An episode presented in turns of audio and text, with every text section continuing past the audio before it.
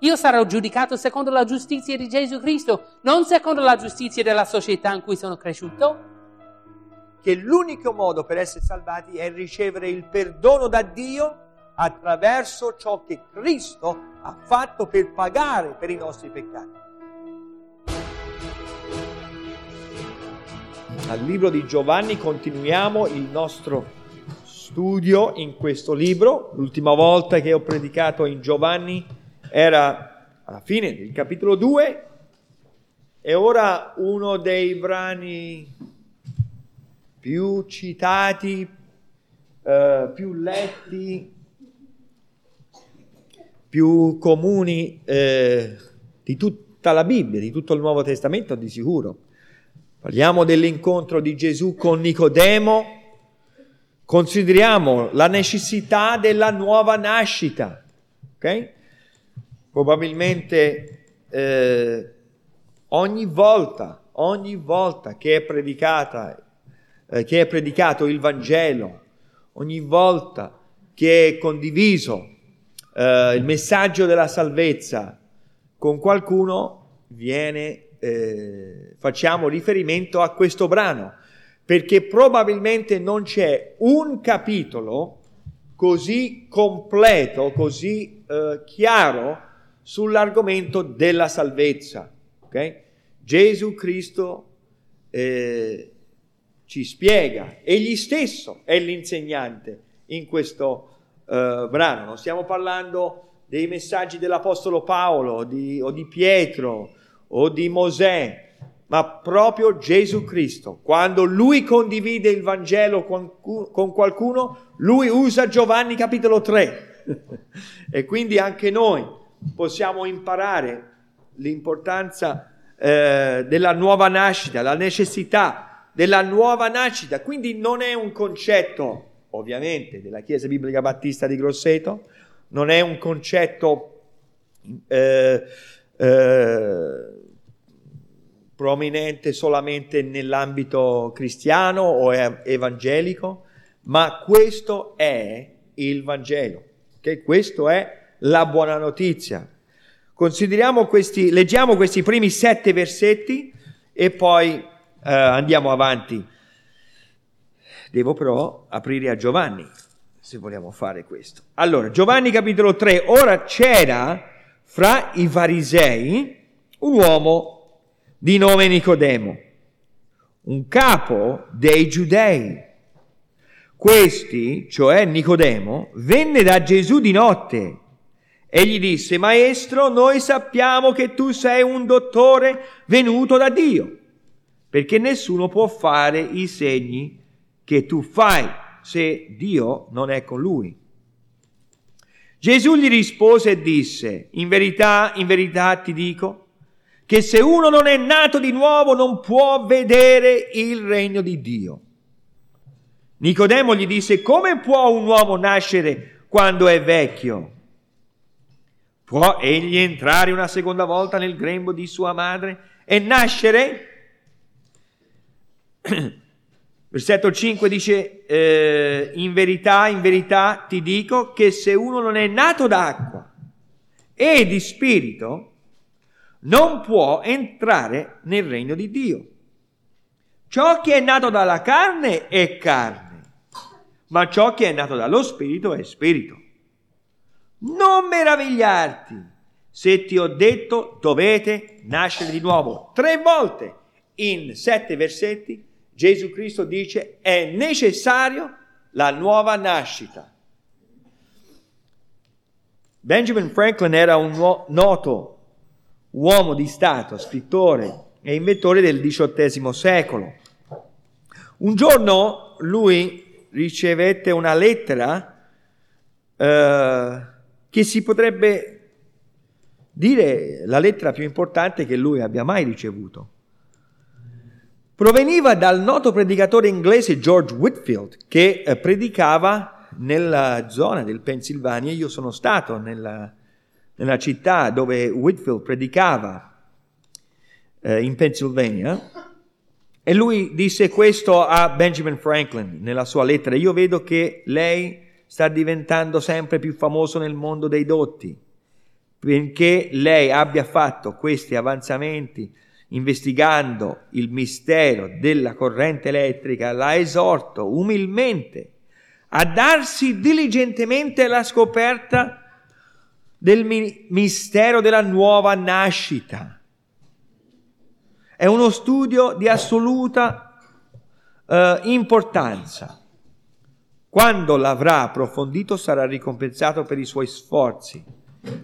E quindi George Whitfield, il grande predicatore, esorta eh, Benjamin Franklin a non darsi solamente esclusivamente a questi studi, ma eh, eh, o tra i suoi studi di non escludere uno studio approfondito sul, sulla nuova nascita, perché è assolutamente importante. E questo è per tutti noi. Storicamente le persone sono state suddivise in diversi gruppi, uomini, donne, ricchi, poveri, giovani, anziani, buoni e cattivi. Noi ci dividiamo in gruppi, ma in realtà esistono solamente due tipi di persone al mondo, salvati e non salvati, o usando i termini che troviamo in questo testo, i nati e i nati di nuovo. La più grande realizzazione che uno può fare nella sua vita la più grande cosa che può riuscire a compiere è credere in Gesù Cristo come proprio Salvatore. E eh, la più grande rovina sarebbe di rigettare Gesù Cristo come proprio Salvatore. E la più grande opera è di raccontare la salvezza, raccontare il Vangelo. Ora, eh, questo in, consideriamo questo incontro privilegiato. Vediamo in questi primi due versetti, ora c'era fra i farisei un uomo di nome Nicodemo, un capo dei giudei. Il, il testo originale ci, ci rende eh, l'idea questo, che lui è, era il maestro, era forse il, il professore più importante in Israele in quel momento. Infatti eh, Gesù gli dice, eh, fammi trovare il versetto, mm.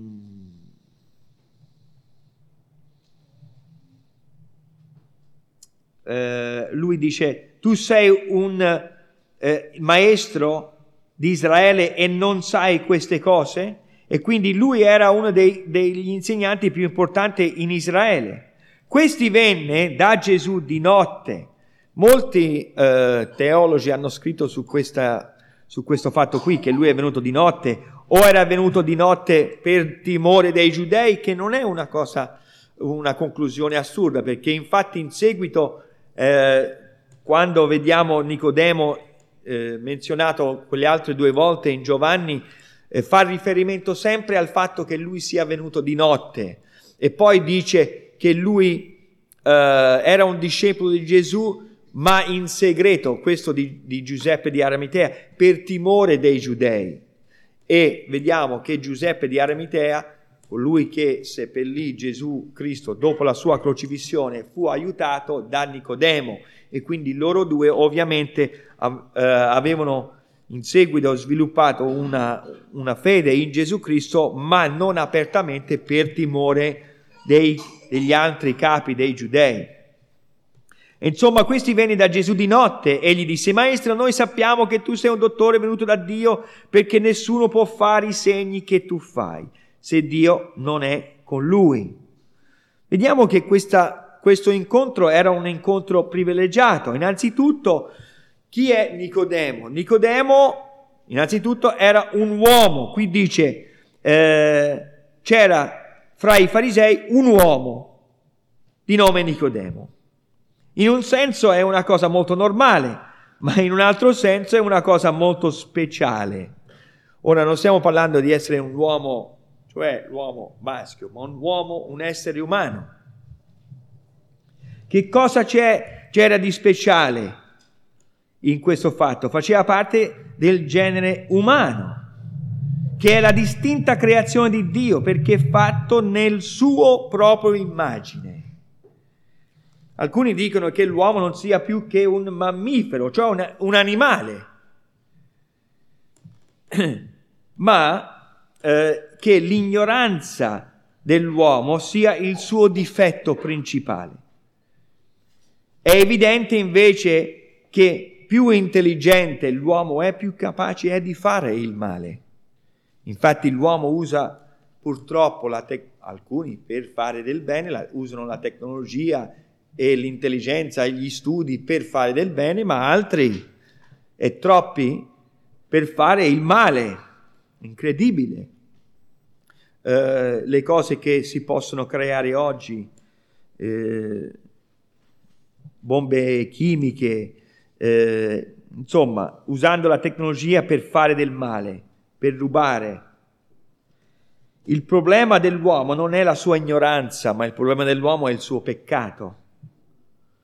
L'uomo laureato non è meno peccatore del più indigeno della razza umana. E quindi ciò che dis- distingue l'uomo dagli animali non è la sua intelligenza, ma è il suo spirito. Avete mai trovato un tempio eretto da una tribù di coccodrilli? O le scimmie? Un, un eh, culto, una religione, una, uh, una cerimonia religiosa da qualche animale? No. Quello che distingue l'uomo dovunque vai, nei secoli, in qualsiasi parte del mondo che vai, e in tutti i secoli della storia dell'umanità c'è un culto religioso perché l'uomo è un essere spirituale. Quello che distingue l'uomo dagli animali è l'esistenza del suo spirito.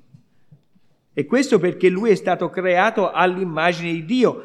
Significa che ha una coscienza di Dio. In Genesi capitolo 1 versetto 24, eh, che parla del sesto giorno della creazione, il giorno in cui furono creati eh, tutte le, fiere della terra, qui dice, poi Dio disse, produca la terra esseri viventi, secondo la loro specie, bestie, rettili e fieri della terra, secondo le, la loro specie. E così fu. E Dio fece le fiere della terra secondo la loro specie, il bestiame secondo la loro propria specie, e tutti i rettili della terra secondo loro, la loro specie. E Dio vide che questo era buono. Poi, separatamente, in, in modo molto distinto da tutta l'altra creazione degli, degli animali sulla faccia della terra, poi Dio disse facciamo l'uomo a nostra immagine. Quindi la creazione dell'uomo è distinto dalla creazione di tutti gli altri animali. Perché fatto all'immagine di Dio, a nostra somiglianza. Vediamo anche eh, un riferimento alla Trinità quando qui dice a nostra somiglianza il Padre, il Figlio e lo Spirito Santo già presente nel primo capitolo della Bibbia. Ed abbia dominio sui pesci del mare, sugli uccelli del cielo, sul bestiame e su tutta la terra e su tutti i rettili che strisciano sulla terra. E quindi una grande distinzione tra l'uomo e il resto degli animali. Il secondo capitolo di Genesi è un racconto più dettagliato della creazione eh, specialmente quello dell'uomo, e dice nel versetto 7 del capitolo 2, allora l'Eterno Dio formò l'uomo dalla polvere della terra, gli soffiò nelle narici un alito di vita e l'uomo divenne un essere vivente, quindi Dio creò, formò l'uomo e gli diede la vita.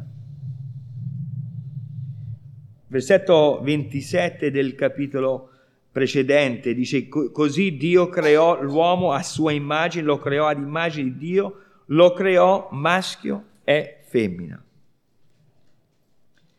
Infatti la parte dell'uomo che lo rende, eh, che gli rende capace di percepire l'esistenza di Dio, in realtà il, il, che gli dà il suo bisogno di conoscere Dio.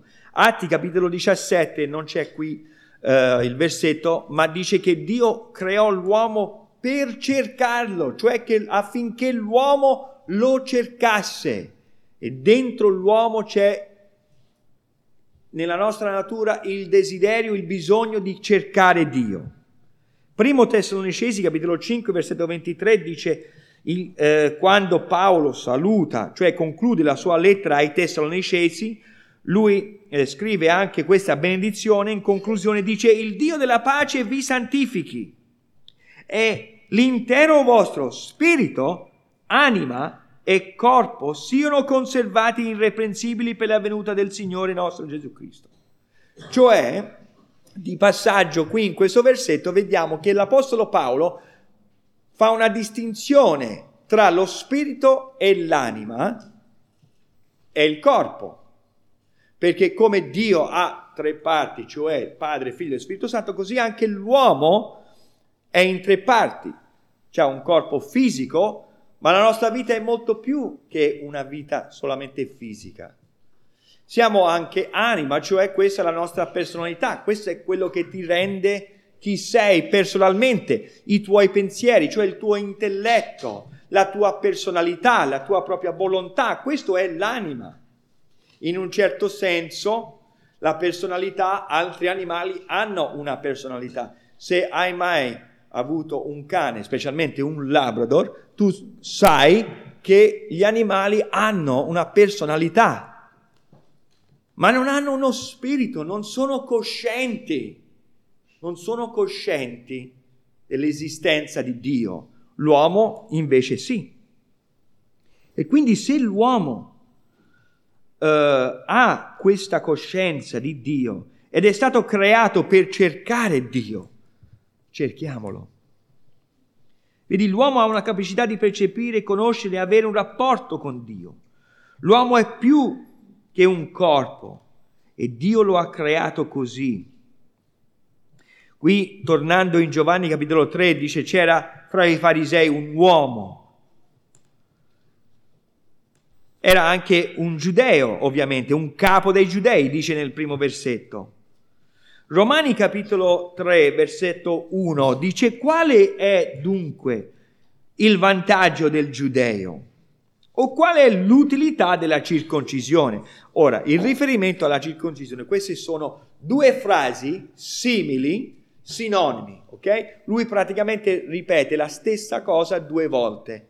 Qual è il vantaggio del giudeo? Qual è il vantaggio della circoncisione? La circoncisione è un riferimento alla nazione di Israele ok? Perché la nazione di Israele inizia quando Dio dà ad Abramo la promessa del patto che egli l'avrebbe fatto diventare una nazione, un uomo che non aveva figli, con una moglie che era sterile e più di 90 anni, e la promessa era stata che questo uomo avrebbe, sarebbe diventato una grande nazione, e quindi la promessa eh, è il patto abramico. E Dio dà il segno di questo patto, il segno, il simbolo è la circoncisione, che significa che sarebbero stati distinti dal resto dell'umanità. Sarebbe, e la parola santa nell'Antico Testamento, nell'ebraico, ha a che fare con tagliare e separare.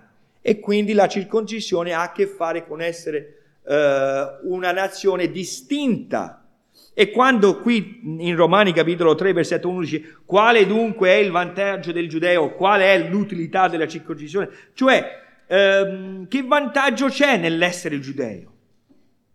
Aveva Nicodemo un vantaggio sugli altri uomini sulla faccia della terra in quel periodo? Sì, sì, grande in ogni maniera, dice Paolo. Prima di tutto perché gli oracoli di Dio furono affidati a loro. Quindi ci aveva una, un vantaggio Nicodemo. Alla nazione di Israele erano state affidate le scritture. Dio ha usato la nazione di Israele innanzitutto per dare le scritture al mondo. La, eh, tre quarti della nostra Bibbia, due terzi della nostra Bibbia è Antico Testamento e noi abbiamo l'Antico Testamento grazie alla nazione di Israele. Questo dà un grande vantaggio a chi non ha rivelazione da parte di Dio. E quindi la nazione di Israele è stata scelta fra gli altri motivi anche per portare le scritture nel mondo. Dio ha usato i profeti del, della nazione di Israele per darci le scritture. Eh, e quindi, prima di tutto, perché gli oracoli di Dio furono affidati a loro, poi ovviamente Dio ha usato la nazione di Israele per darci il Salvatore, la completa rivelazione di Dio, cioè Gesù Cristo. Quindi lui aveva il vantaggio perché aveva le scritture, perché Dio si era rivelato all'uomo attraverso le scritture in modo più speciale, in modo particolare. Tutti gli uomini del mondo hanno una certa rivelazione da parte di Dio perché osservando il creato, ascoltando la loro coscienza, possono conoscere tra il bene e il male, osservando il creato conosciamo il fatto che un Dio esiste perché tutto questo è venuto da qualche parte. Io conosco che Dio esiste osservando il creato perché ovviamente tutto questo deve essere venuto in esistenza in qualche modo, prima di me. E che Dio sia potente, che Dio sia intelligente per far funzionare tutto perfettamente come funziona il mondo e quindi io so che Dio esiste anche dalla testimonianza del creato, ma io so che Dio è santo perché io ho una coscienza, nella mia coscienza io so il bene dal male. E in tutto il mondo è peccato commettere omicidio, perché quando noi diciamo uh, ma tu uh, andrai in paradiso quando muori? Eh, io sono sicuro di andarci perché non ho mai ucciso nessuno come se uccidere qualcuno è l'unico peccato che esiste. Però ci dice qualche cosa questo fatto, che l'uomo sa che è male uccidere. Dovunque vai nel mondo sappiamo che la violenza, pre- noi non abbiamo l'autorità di prendere la vita di un altro essere umano. E quindi questo ce lo dice la nostra coscienza. Ma in Romani capitolo 2 dice che Dio ha scritto l'opera della sua legge nei nostri cuori. E questa è un'altra rivelazione generale dell'esistenza di Dio. Dio si è rivelato a noi attraverso il creato, attraverso la nostra coscienza, ma Dio si è rivelato a noi attraverso le scritture in molto più chiaro. Ebrei capitolo 1 eh, non, è, non è sullo schermo, perché sto aggiungendo questo versetto ora, ma Ebrei capitolo 1 dice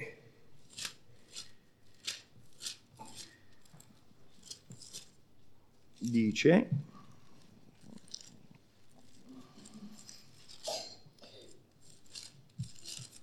Dio dopo aver anticamente parlato molte volte e in svariati modi ai padri per mezzo dei profeti, in questi ultimi giorni ha parlato, cioè ha comunicato, Dio si è rivelato a noi per mezzo di suo figlio, che è eh, che egli ha costituito erede di tutte le cose per mezzo del quale ha anche fatto l'universo. Egli è lo splendore, cioè Gesù Cristo è lo splendore e la, e la, eh, della sua gloria, è l'impronta della sua essenza e che sostiene tutte le cose con la parola della sua potenza.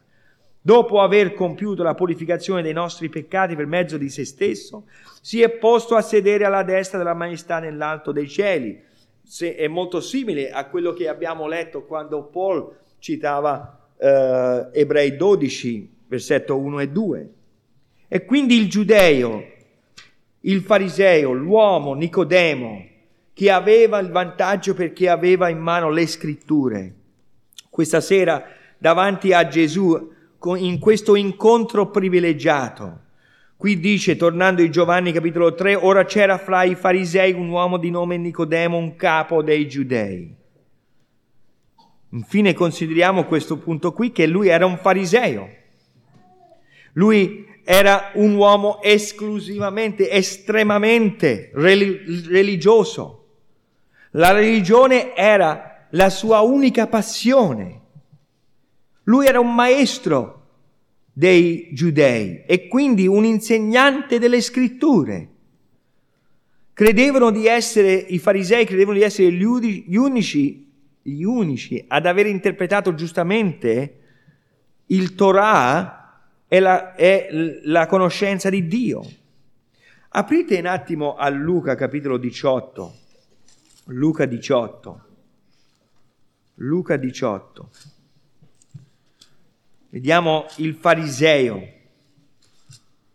Il fariseo Luca capitolo 18, versetto 10, dice due uomini salirono al Tempio per pregare, qui è sempre Gesù che parla. Uno era fariseo e l'altro pubblicano. Pubblicano vuol dire esattore di tasse, traditore, probabilmente un bugiardo, un ladro traditore nella nazione di Israele, un uomo estremamente odiato, fariseo, uomo estremamente rispettato. Ma entrambi andarono al Tempio. Versetto 11, il fariseo stando in piedi dentro di sé pregava così. Oh Dio, ti ringrazio che non sono come gli altri uomini rapaci, ingiusti, adulteri e neppure come quel pubblicano.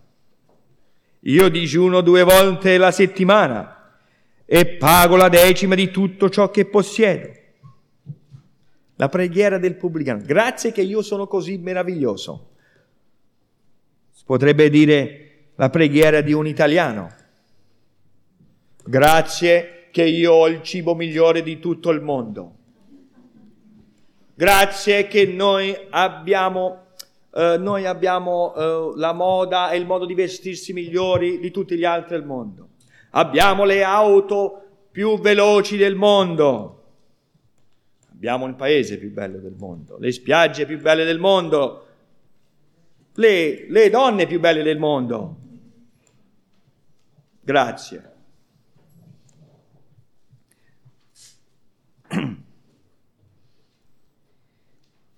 Il pubblicano invece, stando lontano, non ardiva neppure alzare gli occhi al cielo, ma si batteva il petto dicendo, oh Dio, sii placato verso me, peccatore.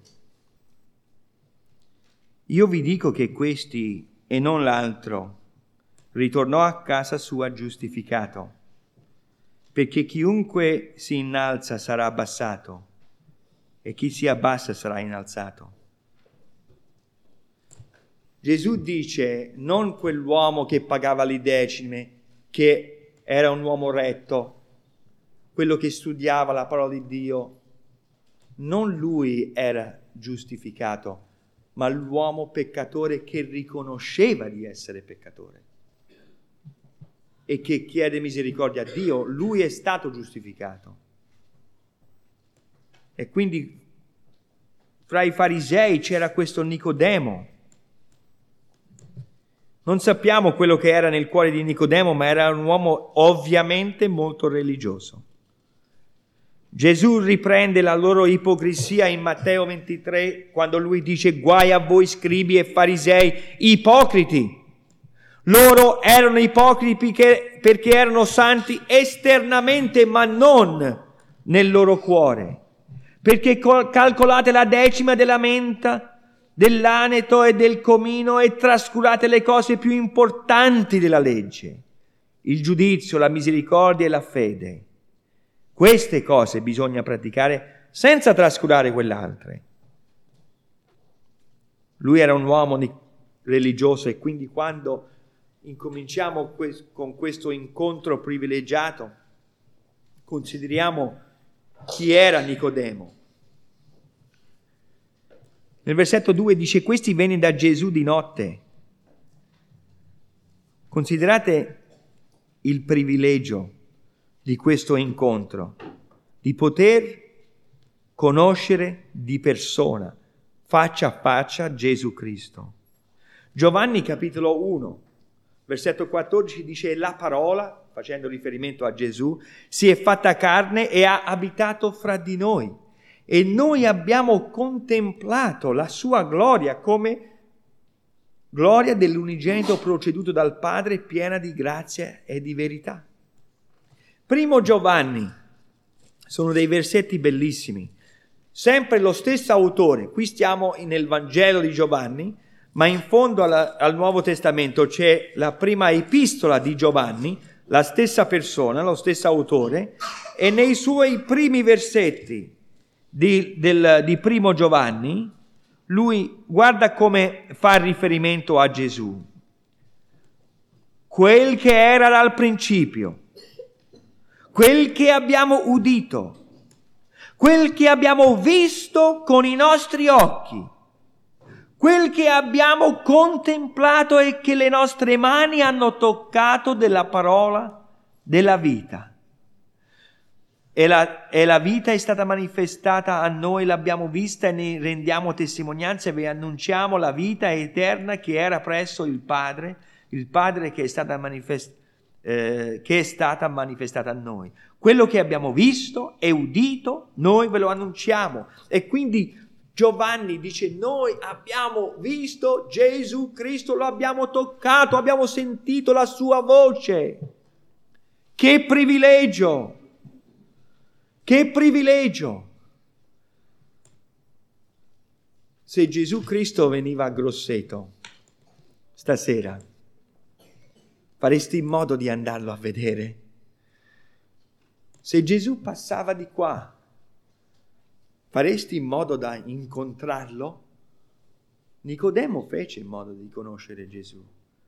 Immagina quanto è grande quanto è stato grande il privilegio di vederlo e di parlare con lui in privato.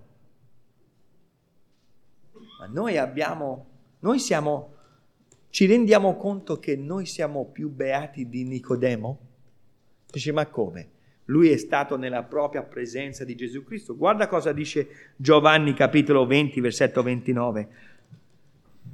Quando, Gesù, eh, quando Tommaso finalmente vede Gesù e finalmente crede perché le sue mani toccano le ferite che la settimana precedente gli altri discepoli avevano detto abbiamo visto il Signore risorto e lui disse io non ci credo se non lo vedo con i miei occhi, non lo tocco con le mie mani. Finalmente la settimana dopo, sai, ehm, Tommaso aveva saltato la riunione della Chiesa quella settimana, forse c'era la Champions League in televisione e lui aveva saltato il culto quella settimana. La settimana dopo non c'era nessuna partita e allora lui è venuto in chiesa e c'era Gesù.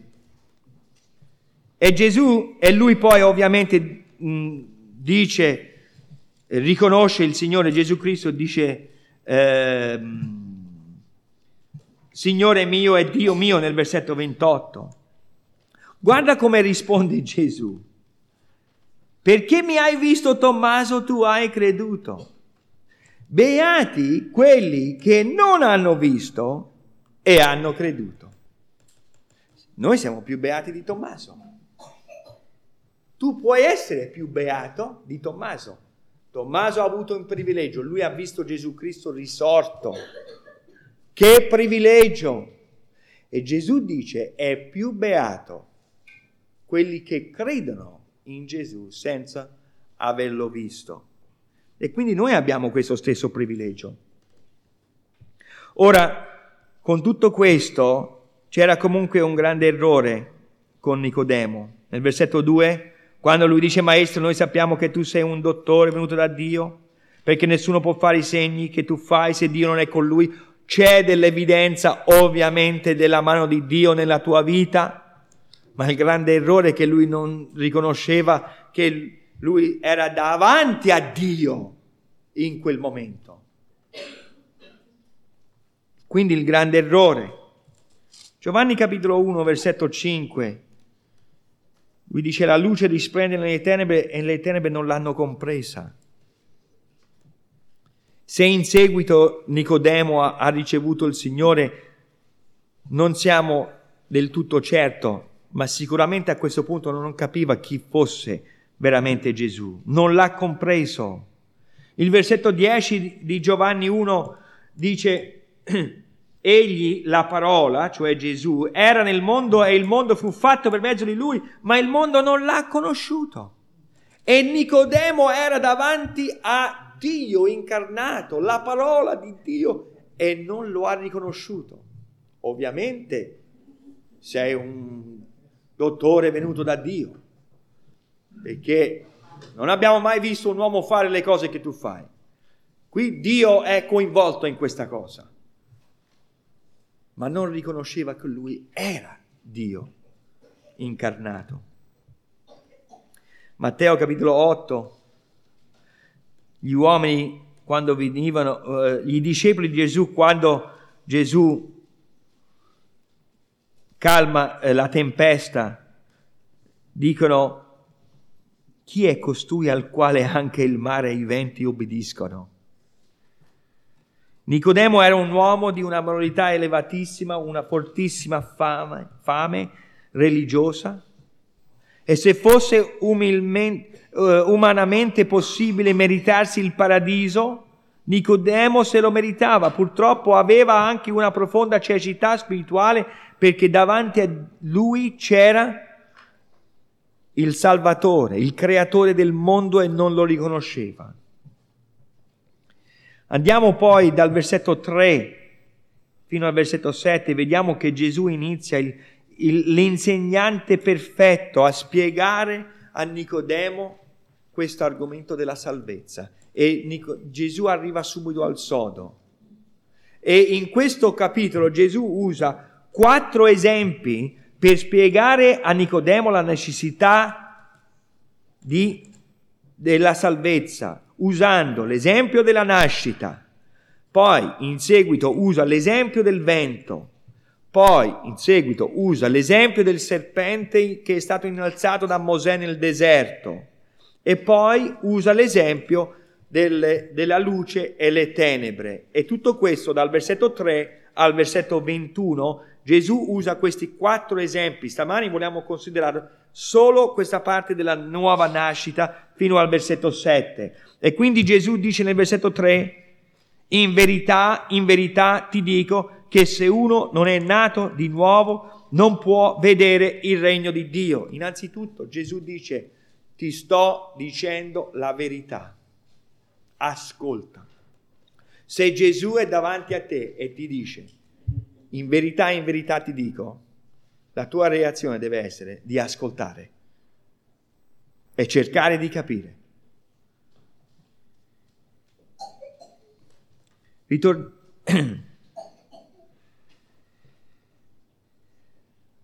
Ritornando un attimo al discorso di prima, l'uomo possiede questo spirito che lo rende capace di avere un rapporto con Dio. Una pagina dopo di questa, in Giovanni capitolo 4, versetto 20, quando Gesù parla con la donna samaritana al pozzo di Giacobbe, lei dice a Gesù, i nostri padri hanno adorato su questo monte e voi, cioè i giudei, Dite che a Gerusalemme è il luogo dove si deve adorare. Gesù disse alla donna, credimi, l'ora viene che né su questo monte né a Gerusalemme adorerete il Padre. Voi adorate quel che non conoscete, noi adoriamo quel che conosciamo, perché la salvezza viene dai giudei, cioè i giudei hanno la rivelazione di Dio che poi ti conduce alla salvezza. Versetto 25.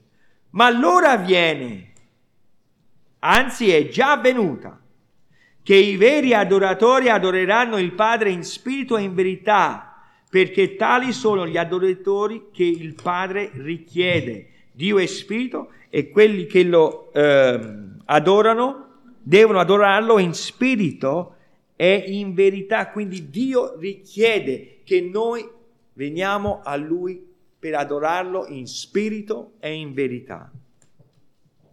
La nascita spirituale è necessaria perché il nostro spirito è morto. Efesini capitolo 2 versetto 1 Paolo scrivendo alla chiesa ad Efeso dice egli, cioè Dio, ha vivificato anche noi, eh, anche voi che eravate morti nei falli e nei peccati. E quindi il nostro spirito è morto, cioè incapace di avere un giusto rapporto con Dio finché non è vivificato, cioè reso vivo di nuovo. Ecco perché Gesù dice è necessario nascere di nuovo, perché lo spirito dell'uomo naturalmente è morto. Romani capitolo 6, versetto 23 dice infatti il salario del peccato è la morte, ma il dono di Dio è la vita eterna in Cristo Gesù nostro Signore. E vediamo questa contrapposizione tra la vita e la morte. Romani 3:23 perché tutti, sono, eh, tutti hanno peccato e sono privi della gloria di Dio e quindi tutti gli uomini sono privi di questa vita spirituale. Il nostro spirito è morto, come diceva Paolo. Perché Gesù rispose ai commenti di Nicodemo in questa maniera? Io credo che Nicodemo stesse cercando la verità riguardo a Gesù e Gesù arriva subito al sodo. Nicodemo stava cercando la verità e Gesù glielo stava dicendo. La verità è che devi nascere di nuovo se vuoi avere un giusto rapporto con Dio.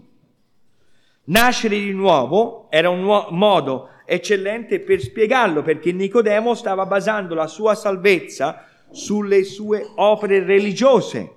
E Gesù dice, in effetti, le tue opere religiose non bastano per poter vedere il regno di Dio, devi nascere spiritualmente. Abbiamo tanti amici e parenti che fanno la stessa cosa, cioè dipendono dalle loro opere religiose per poter avere un rapporto con Dio. Noi nasciamo per iniziare la nostra vita in questo mondo e spiritualmente dobbiamo nascere per iniziare nostro, la nostra vita spirituale.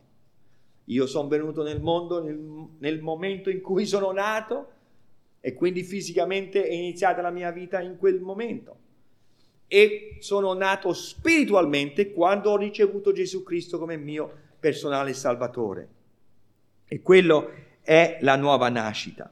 Versetto 4 Nicodemo dice come può un uomo nascere quando è vecchio? Può egli entrare una seconda volta nel grembo di sua madre e nascere? E Nicodemo sta, parlando, sta mm, capendo il discorso nell'ambito fisico, ma non in quello spirituale. E quindi mancava la conoscenza in questo. Versetto 5 Gesù rispose, in verità, in verità ti dico, che se uno non è nato d'acqua e di spirito non può entrare nel regno di Dio. Gesù sta facendo una distinzione tra l'ambito fisico e l'ambito spirituale. È nato di acqua fisicamente, è nato di spirito spiritualmente. In seguito Gesù dice ciò che è carne è carne e quindi parallela la nascita con acqua a quello della carne e chi è nato di spirito a spirito e quindi parallela la nascita spirituale a quella spirituale. E quindi nel versetto 5 Gesù dice, se uno non è nato d'acqua e di spirito, non stiamo parlando del battesimo, la nascita fisica ci porta nel mondo fisico, la nascita spirituale ci porta nel mondo spirituale. Non sta dicendo che il battesimo in acqua ti salva e purtroppo molti usano questo o interpretano male questo brano pensando che il battesimo è quello che ti dà la vita spirituale, ma la nascita con l'acqua è parallela alla nascita della carne che vedi nel versetto uh, eh, 6.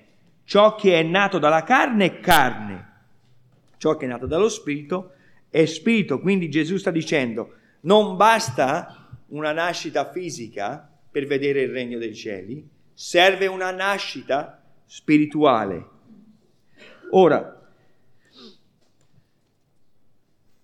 Cristo sarebbe stato, eh, se fosse così, nessun credente del, nel periodo prima di Cristo sarebbe stato salvato e neanche il malfattore sulla croce. Se fosse stato necessario il battesimo, prima dell'esistenza del battesimo nessuno sarebbe stato salvato. E quindi ovviamente Gesù non sta facendo riferimento al battesimo, ma alla nascita fisica e quella spirituale. Eppure Gesù gli disse che quel giorno stesso lui sarebbe andato in paradiso con Gesù, cioè il malfattore sulla croce. Infatti il battesimo ha a che fare con l'identificazione pubblica con Cristo e non con la nuova nascita. Quindi il versetto 6 leggiamo, ciò che è nato dalla carne è carne, ma ciò che è nato dallo spirito è spirito. L'acqua è la nascita fisica, lo spirito è la nascita spirituale. Una nascita umana include un travaglio e anche quello spirituale. Isaia capitolo 53, versetto 11 dice, Egli, cioè Dio, vedrà il frutto del travaglio della sua anima, cioè di quella di Cristo, e ne sarà soddisfatto. Per la sua conoscenza, il giusto, cioè Gesù, il mio servo, renderà giusti molti perché si caricherà delle loro iniquità. Renderà giusti. Prima abbiamo letto i versetti del fariseo che era andato nel tempio per pregare, è il pubblicano. E Gesù disse, questo è andato a casa sua giustificato, perché credeva.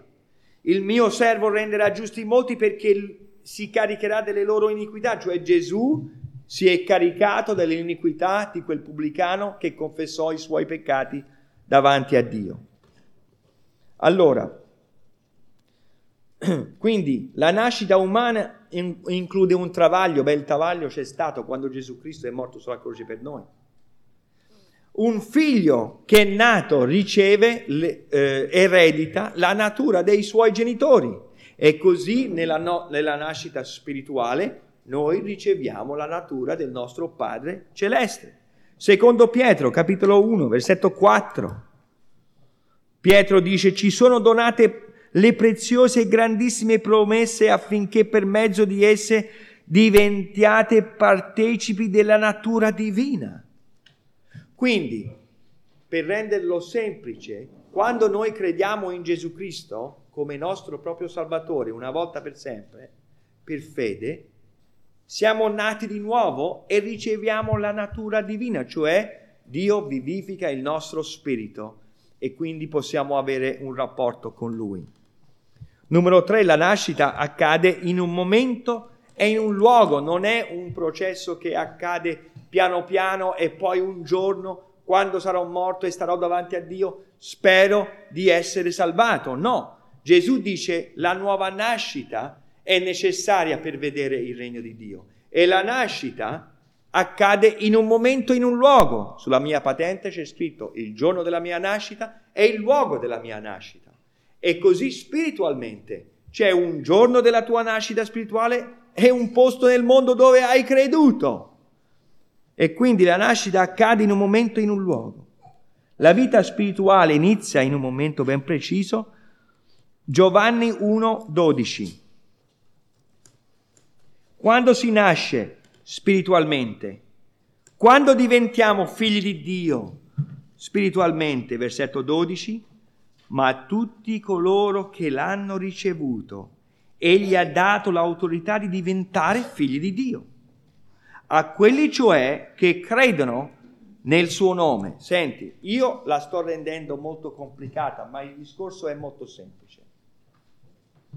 Quando tu credi nel nome di Gesù Cristo come tuo unico Salvatore, diventi figli di Dio. Come quel pubblicano che è andato al Tempio e non osò alzare gli occhi perché riconosceva che lui era un peccatore davanti a un santo Dio e lui dice, Signore, abbi pietà di me, peccatore. Gesù ha detto, lui è andato a casa giustificato. In Giovanni 1.12 quando dice, quelli cioè che credono nel suo nome hanno l'autorità di diventare figli di Dio.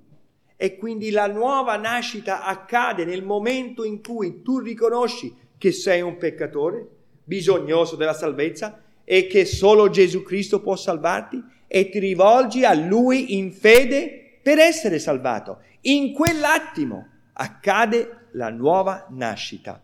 E Gesù Cristo sta cercando di spiegare questo a Nicodemo, che era un uomo religioso, ma un uomo che non aveva capito la cosa più necessaria, che era la nuova nascita. E quindi la nascita spirituale è un nuovo inizio, secondo Corinzi 5:17. Se dunque uno è in Cristo, egli è una nuova creatura, una nuova creatura che viene in esistenza al momento in cui ripone la fede in Gesù Cristo. È molto semplice. Quindi, cos'è la nuova nascita? Invece di avere un dottore che ti fa nascere nel mondo, come nella nascita fisica, siamo portati dallo Spirito Santo nella nascita spirituale ascoltiamo la parola di Dio predicata ed insegnata e lo Spirito Santo convince il nostro cuore del nostro peccato e del giudizio che ci spetta per questo motivo. E così come quel pubblicano nel Tempio, noi riconosciamo il nostro bisogno. Per mezzo della convinzione dello Spirito Santo, vediamo il nostro bisogno di un Salvatore e quindi ci rivolgiamo a Cristo, che ha detto, io sono la via, la verità e la vita, nessuno viene al Padre se non per mezzo di me. Dobbiamo quindi affidarci solamente a Lui. Non c'è alcuna altra cosa buona che possiamo fare per meritare il paradiso. Gesù ha detto a Nicodemo, bisogna nascere di nuovo per vedere il regno di Dio. E quindi concludiamo questi versetti Versetto 7. Non meravigliarti se ti ho detto dovete nascere di nuovo. La domanda per te è questo, per te stamani è questo. Sei nato di nuovo? Ci sono solo due gruppi di persone al mondo, quelli nati e quelli nati di nuovo. La Bibbia parla di due tipi di morte, quella morte fisica e quella morte spirituale. Chi nasce solamente fisicamente morirà fisicamente, ma morirà anche spiritualmente. Chi nasce fisicamente e spiritualmente morirà solamente fisicamente, ma avrà la vita eterna. Non l'ho inventata io questa cosa. Apocalisse capitolo 20, anzi, Ebrei capitolo 9, e concludo con questo, è, il versetto. Ebrei 9, versetto 27. Dice come è stabilito gli uomini muoiono una sola volta e dopo ciò viene il giudizio. Quindi noi tutti moriremo una volta, ma poi c'è il giudizio. E in Apocalisse capitolo 20, versetto 14, versetto 6 dice, Beato e santo è colui che ha parte del, alla prima risurrezione, su di loro non ha potestà la morte seconda, ma essi saranno sacerdoti di Dio e di Cristo e regneranno con lui mille anni. Versetto 14 dice poi la morte e l'Ades furono gettati nello stagno di fuoco, questa è la morte seconda e se qualcuno non fu trovato scritto nel libro della vita, fu gettato nello stagno di fuoco. Quindi la morte seconda è la morte spirituale, cioè dove uno poi passerà l'eternità, lo stagno ardente. Quindi se sei nato una volta fisicamente, ci sono due morti da affrontare.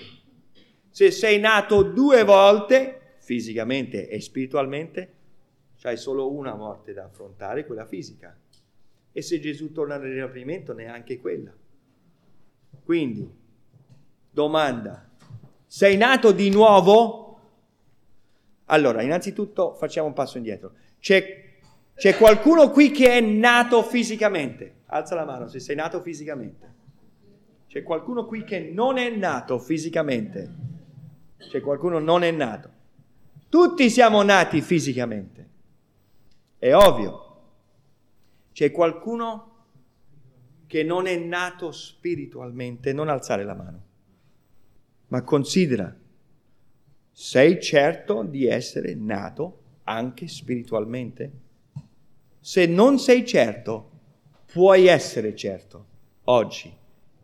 In seguito Gesù dice così chiaramente nel versetto 16, poiché Dio ha tanto amato il mondo che ha dato il suo unigenito figlio, affinché chiunque crede in lui non perisca, ma abbia vita eterna. Se vuoi nascere la seconda volta, come disse Gesù, Non devi entrare di nuovo nel grembo di tua madre, ma hai bisogno di nascere spiritualmente. E nascerai spiritualmente quando avrai creduto in Gesù Cristo come tuo unico Salvatore e non perirai, ma avrai vita eterna. Questo è ciò che Gesù ha detto.